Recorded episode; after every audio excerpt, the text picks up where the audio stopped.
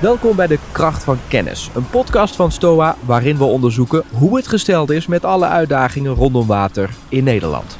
Ik ben Tom Jessen en waar de vorige aflevering vooral ging over het probleem van de vele tienduizenden vaak giftige stoffen en hoe we die meten, gaat deze aflevering vooral over het veld. We gaan letterlijk het veld in. We gaan kijken bij een sloot.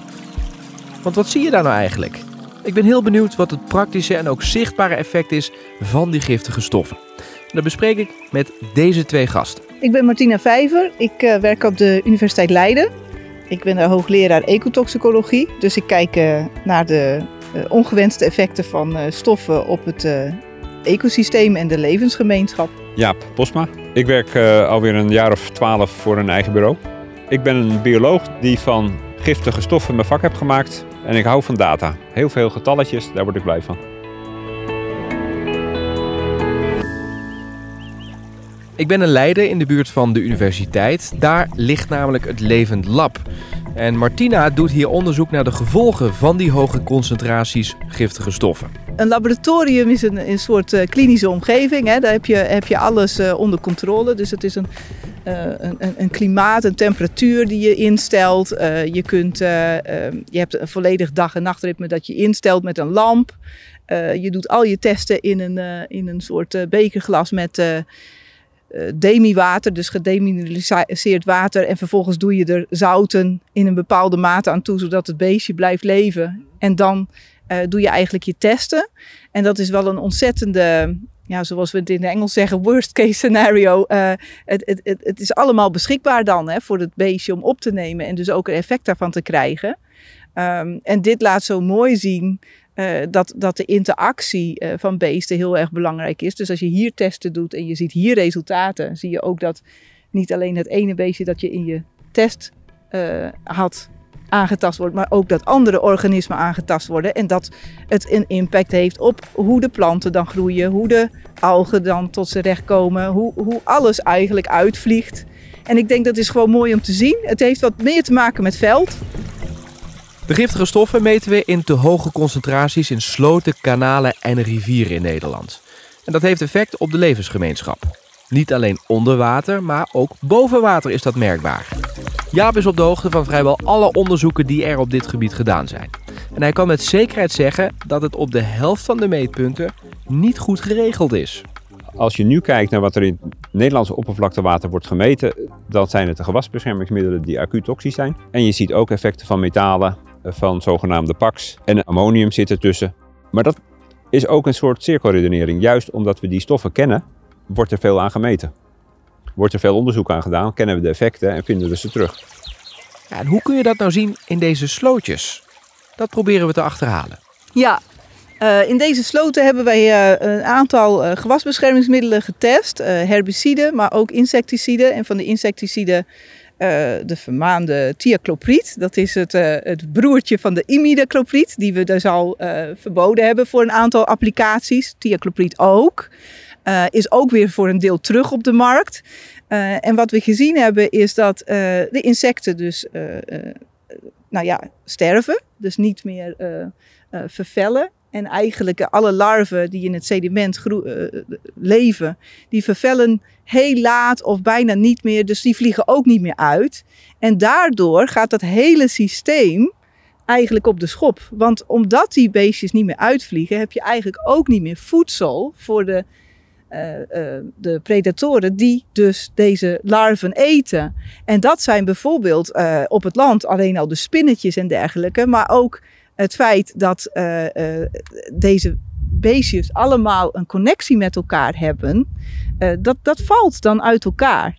Dus de netwerken tussen de organismen die in de sloten wonen, die schoon zijn versus die verontreinigd zijn, die zijn echt significant aangetast. Want hebben, we hebben hier schoon en verontreinigd naast elkaar? Ja, er zijn, hier, er zijn hier een aantal sloten met verschillende concentraties aan dezelfde stof.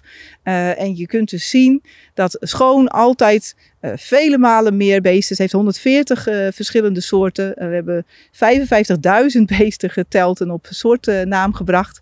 We hebben helemaal met een ecologisch model dan gekeken wie eet wie.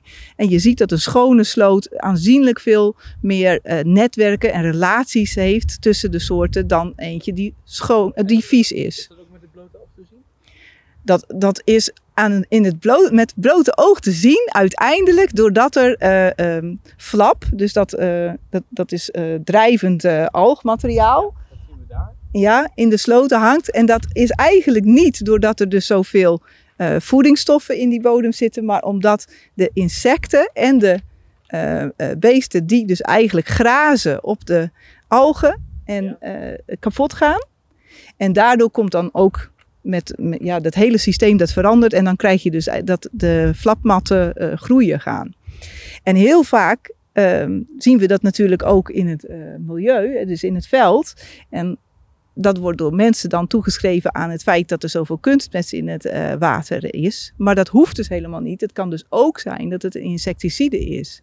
Als je dus heel veel nutriënten nou gaat reduceren, dan heeft dat niet daadwerkelijk een effect hier nu. En wordt het dus niet beter, want het heeft te maken met de insecticiden en de insecten die er dus niet meer zijn. Wat betekent het nou als een beestje doodgaat? Nou ja, voor dat beestje aan zich niks, maar dat heeft natuurlijk een relatie met andere beesten. Dus het wordt ja. opgegeten door andere beesten, maar het heeft ook een, een, een, een, een rol in de voedselketen. En die voedselketens ketens gaan dus kapot.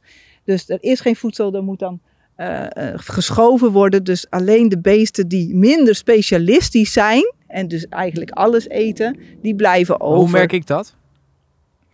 Uh, het, het, het, het, welzijn van, van uh, jouw leefomgeving heeft te maken ook met jouw uh, welzijn. Hmm. Altijd. Maar maakt dat dus concreet? Dat heeft te maken met, met de, nou ja, dat, eerder teruggrijpend op de, op de duurzaamheidsdoelstellingen. Als je een divers en schoon milieu hebt, dan is de welvaart daar en, en, en dat is beter. Dan zijn de natuurlijke systemen en de natuurlijke diensten die wij van de natuur krijgen, uh, zijn beter en uh, kunnen wij dus ook uh, gezonder zijn. Dus dat merk ik onder andere aan het aanbod aan voedsel. Uh, en, en de hoeveelheid groen en de hoeveelheid hoe, hoe, hoe mooi het is. Ja. En, en even heel concreet, jij wilt ook niet aan een stinkende sloot uh, nee. uh, wonen. En jij fietst ook niet langs zo'n sloot dan met veel plezier. En het is het, gewoon, het, het, het, het, is, het stinkt, het, het is vies, het gaat dood. Want Jaap ook zei vroeger dat je heel veel dode sloten, dat is misschien nu minder. Maar het, het feit dat het dood is, is niet goed voor jouw welzijn.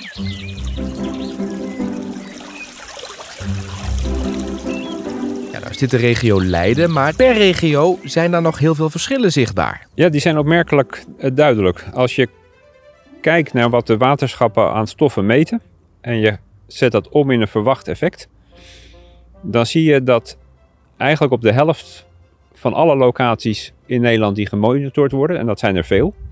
De waterschappen hebben gemiddeld elke 5 vierkante kilometer een punt waar ze stoffen meten. Zie je effecten. Dus in de, in de helft van het onderzochte water is het niet goed met de beestjes die er willen leven. En dat niet goed, dat heb je natuurlijk in gradaties. Sommige plekken zou maar zeggen, ze zitten er wel, maar ze zijn ziek. Ze groeien minder, ze reproduceren minder. En je hebt ook plekken waar ze gewoon doodgaan. En dan mis je soorten. Um, is dat erg? Ja, natuurlijk is dat erg. Als een soort er niet voorkomt omdat hij doodgaat van de stoffen, ja, dan vind ik dat erg. Dat is niet de bedoeling. Als je het op Europese schaal bekijkt, uh, daar is net een onderzoek weer van afgerond. We hebben met elkaar doelen afgesproken uh, voor het water. En als je dan kijkt naar oorzaken waardoor die doelen niet gehaald worden, dan is dat ongeveer voor een derde te koppelen aan voeding en een andere derde aan de aanwezigheid van gifstoffen. Uh, dus gifstoffen zijn een hele belangrijke factor waarom wij in Europa, maar ook in Nederland, zeker in Nederland zelfs, niet onze afgesproken doelen halen. En om dan de vraag van de regio's, je ziet dat dat verschilt. Als je kijkt naar de effecten van ammonium, of eigenlijk ammoniak, ja, dat zit vooral in West-Nederland en veel minder in de, in de hogere zandgronden. Metalen daarentegen zitten juist weer meer op de hogere zandgronden. En zo zijn er ehm, verschillen tussen regio's. Maar net toch gezien eh, gaan de beesten wel dood.